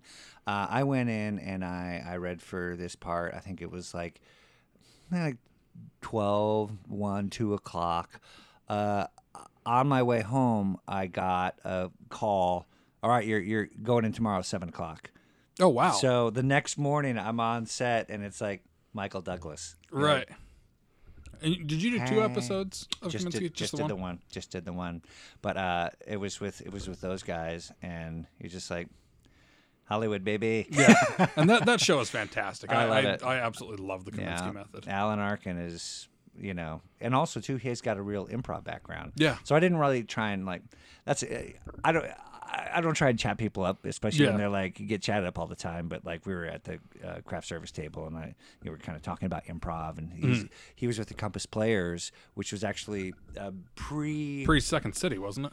yeah, the Compass Players was like Viola Spolin and like the early days of Fred Willard. Yeah, and, it was you know, early. Was it early Chicago improv? yeah, yeah. Before it was like a thing that people even knew or Right. went gaga over. So we're kind of like chatting about that a little bit, and you know, I'm sure he's just like, yeah, yeah, Yeah. yeah. But I was just like, improv. I, I I know the feeling, and I didn't. I, I wasn't even quite in the realm that you were, where you had Yeah. you had regular lines. But when I did, my, and it was the same type of thing as, as the waiter, Yeah. Mm-hmm. where I was a bartender in Mosaic, and the biggest reason was I wanted to be on a Soderbergh set. I wanted to see how that how that worked, and. My, the main group I was with, with was Garrett Hedlund, Sharon Stone, and Paul Reubens. Wow. And I, I'm just, and that was exactly it. Is I am the biggest Pee Wee fan. Oh, yeah. And so I'm just having to like in between takes as they're resetting, just like keep it cool, Tim. Keep it cool. yeah, Tim. You and Paul Reubens would make a joke, and everybody like we we had like the little like olives at the bar, Uh-huh. and he kept making this oh they're like little apples and just, and I kind of started laughing at one of them, and he kind of like smiled, but the rest of them were kind of like who's this jackass that's just laughing? I'm just like I'm sorry, this is, and like I was trying to just like just play just play it cool, just play it cool. Well, I think also too, if you're if someone's trying to be funny and Yeah. they're like they're they're the thing is how how much does it take to like like laugh Yeah. at them and make them feel relaxed and supported? Yeah, I don't, I don't think they were necessarily annoyed by it. It was just more like, who's this guy just kind of like honing in on it? Yeah. But like G- Garrett, Garrett Hedlund was one that made me feel very welcome in that situation. Yeah. And like he he had said something we were in between a take they were resetting, and he made a joke about Steve Polychronopoulos, which is a deep Adam Sandler cut, Oh yeah. and. I responded right back, and his eyes just lit up like, "You know that?" You get it? That's right. and it was like, because I listened to the podcast and now. Yeah, I did a um th- like last month or it was a couple months ago a commercial for AT and T and it was a. Uh, just okay is not okay. It was like this guy who was like selling his sports memorabilia stuff. Okay. and but it was all like garbage. So uh, I was like selling it to this younger guy, and what I really like to do when I'm on set is to uh, talk to as many people as I can, Yeah. and not to be pushy or anything, or try to be like the you know. My wife calls it Mr. Big Pants. Yeah. So, oh, Mr. Big Pants. Uh, it's just to, just to relax and feel comfortable around them. Yeah. Because when you're on set, that's the only crowd you have. Right. So if you feel like you're performing for friends, or you know a little bit about them, or you, I, I feel more relaxed and I feel more Mm-hmm. accessible instead of just like uh, like forty pairs of judging eyes. Like Yeah. we're gonna go lunch in two hours. Just like they want to really laugh and have Yeah. a good time, and I I appreciate that. Yeah, it's it, just making everybody feel at ease. I I, I remember the, when I still kind of had like a desk job, and uh, I w- I was in the running uh, for a, a radio hosting job, and they were auditioning people. And one of the nights that I was on, a bunch of people from work were listening, and they were like. You sound like a whole different person. It's like I know I'm happy. It was That tone in your yeah. in my voice is fulfillment. but but my wife started noticing it and when I shot a thing for BuzzFeed last year, she she had never been on set really. Yeah. And she comes in to watch and she was just like, Yeah, you're just like loose with all your friends. And I was Tim's just the life like- of the party. I was just like, Yeah, I just want everybody to be happy and have fun and not be that curmudgeon that's just like, Man, why are we here? Like, right. Let's get let's get the steak. Yeah, you're making it something entertaining. And Yeah. even though it's not live, I think if like the the environment isn't right, that's captured on film too. Yeah. No, it, it, it absolutely is. You can see it in an actor's reaction and in their eyes. If something's not right, it's mm-hmm. It shows. Yeah, you can see if there's no chemistry. Yeah. It's just like you, you guys are married. You just met ten minutes ago. Yeah. I don't, you know, I don't believe it. N- Not gonna lie, it's why I didn't like A Star Is Born. and everybody talked about their chemistry, and I was just like, he went into a like a dive bar and was like, "We're gonna go on tour," and, Oy. And I was just like, "What?" We're- One of the, my favorite notes I ever got in my career, I was doing a show, and the director was Savage Steve Holland, and he directed uh, Better Off Dead, Yeah. One Crazy Summer, like all these things, and I was just like, oh, I love Savage. it was like a, maybe our, and we had a good rapport, so he, Yeah. it wasn't it wasn't biting, but um, he's at the monitor, and I like do a scene. He's like, "Cut! Uh, I don't believe you." All right, let's just go again. and uh, I was just like, I don't believe you. And like, Yeah. oh, it was the the least actionable, but also the most actionable Yeah. note I could have got there. Oh, okay. Maybe Th- those notes hurt, but they're they're good. They're so good. Like when I, when I started comedy writing and I was doing a thing with the Onion, and uh, Scott Dikkers, who was one of the founders of the Onion, was the one I was working with, and I was pitching headlines each week, and he did not hold back. Mm-hmm. I mean, he would just be like, "This was terrible. This is why," mm-hmm. and there was nothing better than getting things like. Yeah, you're, you're, you're forcing it. Where's the subtext? What what what does this even mean? Oy. and it was just like I, I felt so so often like people were just kind of fluffing things like that was so wonderful that was and so to then get somebody that's just like no it's a piece of shit why no Yeah. go, go back to the drawing board Yeah. I, and yeah I don't bel I don't believe it like I don't believe it. those type of notes are so valuable for, for actors and writers like you, you you don't get them enough I honestly don't Yeah, think and like anytime someone has something, you know, it's it's they it, they're being paid for their opinion. yeah Listen to it. absolutely Do you want to dismount with your favorite Onion headline? I've got mine ready. Um, my favorite I, I'm gonna butcher it but it's probably the hardest I've ever laughed at an Onion headline. Great. And it was shortly after the stories came out about Mike Pence's wife not allowing him to be in the room with other women. Yeah. And it was something along the lines of that Mike Pence was not allowed to eat breakfast with Mrs. Butterworth present.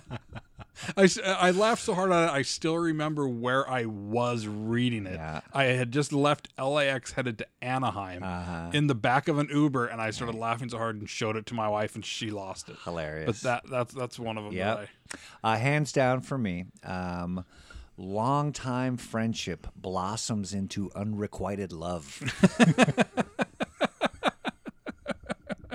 Pretty great. Yeah. Pretty great. Also, uh, and this is a close runner up uh, Calhoun, the improv group. It's a just the Onion Calhoun. Google that. Yeah. It's just so spot on. But the headline is Everyone in Improv Troupe Balding. Yeah. Just like- yeah. guys bald receding hairline Yeah. and it's a picture of guys like kind of like choking themselves and like really Right. acting up with kind of these sketchy arms and they're all wearing jeans and chuck taylors You, you can literally hear all of them going. great just great Well, I'll, I'll add one other in. It's uh, uh, it was along the lines of Wayne LaPierre visits gun after mass shooting. make make keep it topical and not soon enough Yeah. that's my only note not soon enough it was a Super pleasure, fun, Matt. So Tim. thank you so Yeah, much. I had for, a great time. Yeah, I'm, I'm glad that we could actually connect outside of just seeing each other's Facebook. And uh, me too yeah, it, it was an absolute pleasure. Where can people find you to uh, to kind of keep up with you? Uh, MattKnudsen.com, uh, K N U D S E N, or uh, my podcast, GrabbingLunch.com. Since I put it on a, on a hiatus, uh, all, that web address will forward to my regular website. So you can go to GrabbingLunch.com and it'll all go to MattKnudsen.com. In case you can't spell it, it's my name and my, I misspell it all the time. So, and where can people find you? So everybody knows where they can find me at, at Tim Drake on Twitter and on the MikePodcast.com. Damn right, Yeah. Thank you so much, Matt. Tim Drake. We'll see you.